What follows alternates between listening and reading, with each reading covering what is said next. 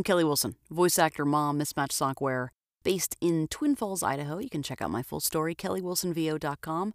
And this is my podcast, Real Talk. Today's topic doing a voiceover pickup from a really long time ago.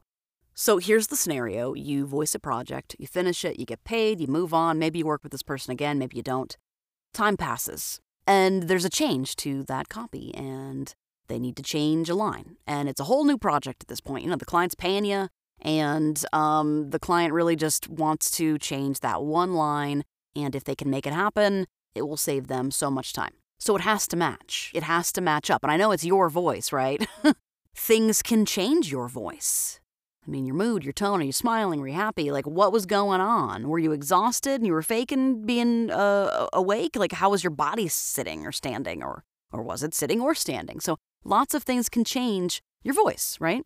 Ooh, what kind of software were you using? Really, not the software, but like, were you using a different microphone? Were you using a different processor? Were your settings different than they are now? Ah, lots of changes, right? So, what I always try to do is I ask for the sample of what was used maybe the current video or just the audio file just kind of depends on depends on the client also i keep a lot of my audio from past projects probably keep too much and if it does make sense i can go back and kind of pull up that old audio that i did send them and then i can you know then i can listen and then i listen to my old read and then i do my best to to voice it voice the new copy and, and try to match it now before i send that new audio to my client for their review to make sure it works and everyone's happy I'll pull up that old audio again, and usually I'll just drop it into my, um, I use Adobe Audition, my audio editor. And I'll have the old audio, and then I'll have my new audio, and I will play a game and just put my headphones on. I'll put the audio right next to each other, and usually I'll put it all in one track just so you hit play, and then it just, the old audio will play right into the new audio. You know it worked if you hear the old into the new and you can't even tell that there's a difference, if it just sounds like the same session, same day, same recording. You know, I'm testing myself and trying to hear. Do I hear a difference?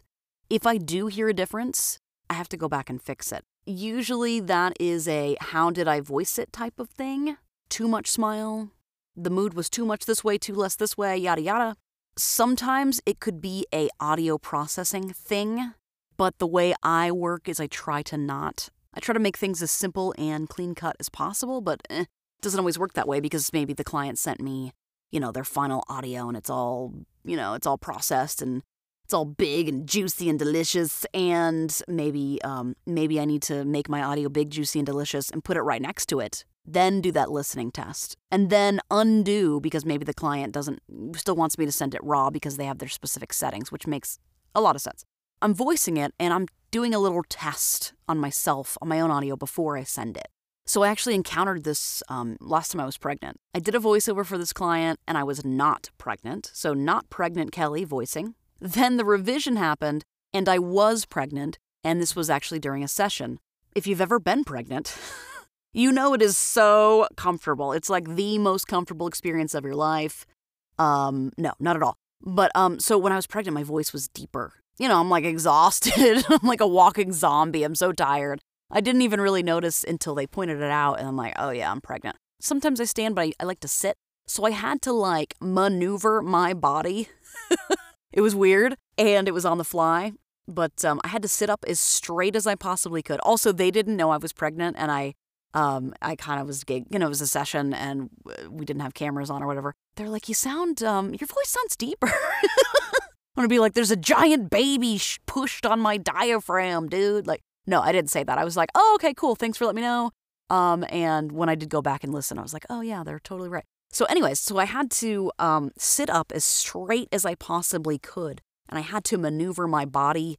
Um, if you've ever been pregnant, you know, toward the end, you're kind of just like, where am I going to put this thing? And you, so toward the end, you can kind of lift up your belly and kind of like hold the baby up a little bit, like, but hold up your belly and you kind of give yourself a little bit of a, um, like a break, like a little rest, like, ah, and I had to do that for the session. I had to like maneuver, sit up as straight as I could, and then kind of when I was voicing, hold the baby up a little bit. And I don't know if, if he was on my diaphragm or bladder. Well, I know he was on my bladder, but it was creating some space so I could sound my, um, you know, happy, more higher pitch self, which I don't consider myself a high pitch voice. but it was very substantially deeper when I was pregnant because I was exhausted. perks of a prego belly. So if you're doing a pickup from a really long time ago, even though it is still your voice, it's basically like your voice matching yourself, which is what you are. So there's still some work to be done, right? You can't just be like, okay, cool, do boom, done. So checking and practice and just understanding how your body works and how your instrument works um, is what I use when I'm doing a pickup from a really long time ago. If you have a question you'd like for me to cover here on this podcast, well, please ask me. You can send an email, kelly at kellywilsonvo.com. And if you're liking what I'm doing here, subscribe to my podcast, Real Talk. Available everywhere you can hear those podcasts, or you can hit it direct, anchor.fm slash kellywilsonvo, and find whichever platform you prefer. And if you hire voice actors, you can subscribe to my email community, kellywilsonvo.com slash subscribe. And um, I'll remind you I exist, and I'll hook you up with five fantastic voice actors you should add to your roster, too. My freebie. Demos, kellywilsonvo.com. Rate, review, share, tell a friend. Bye.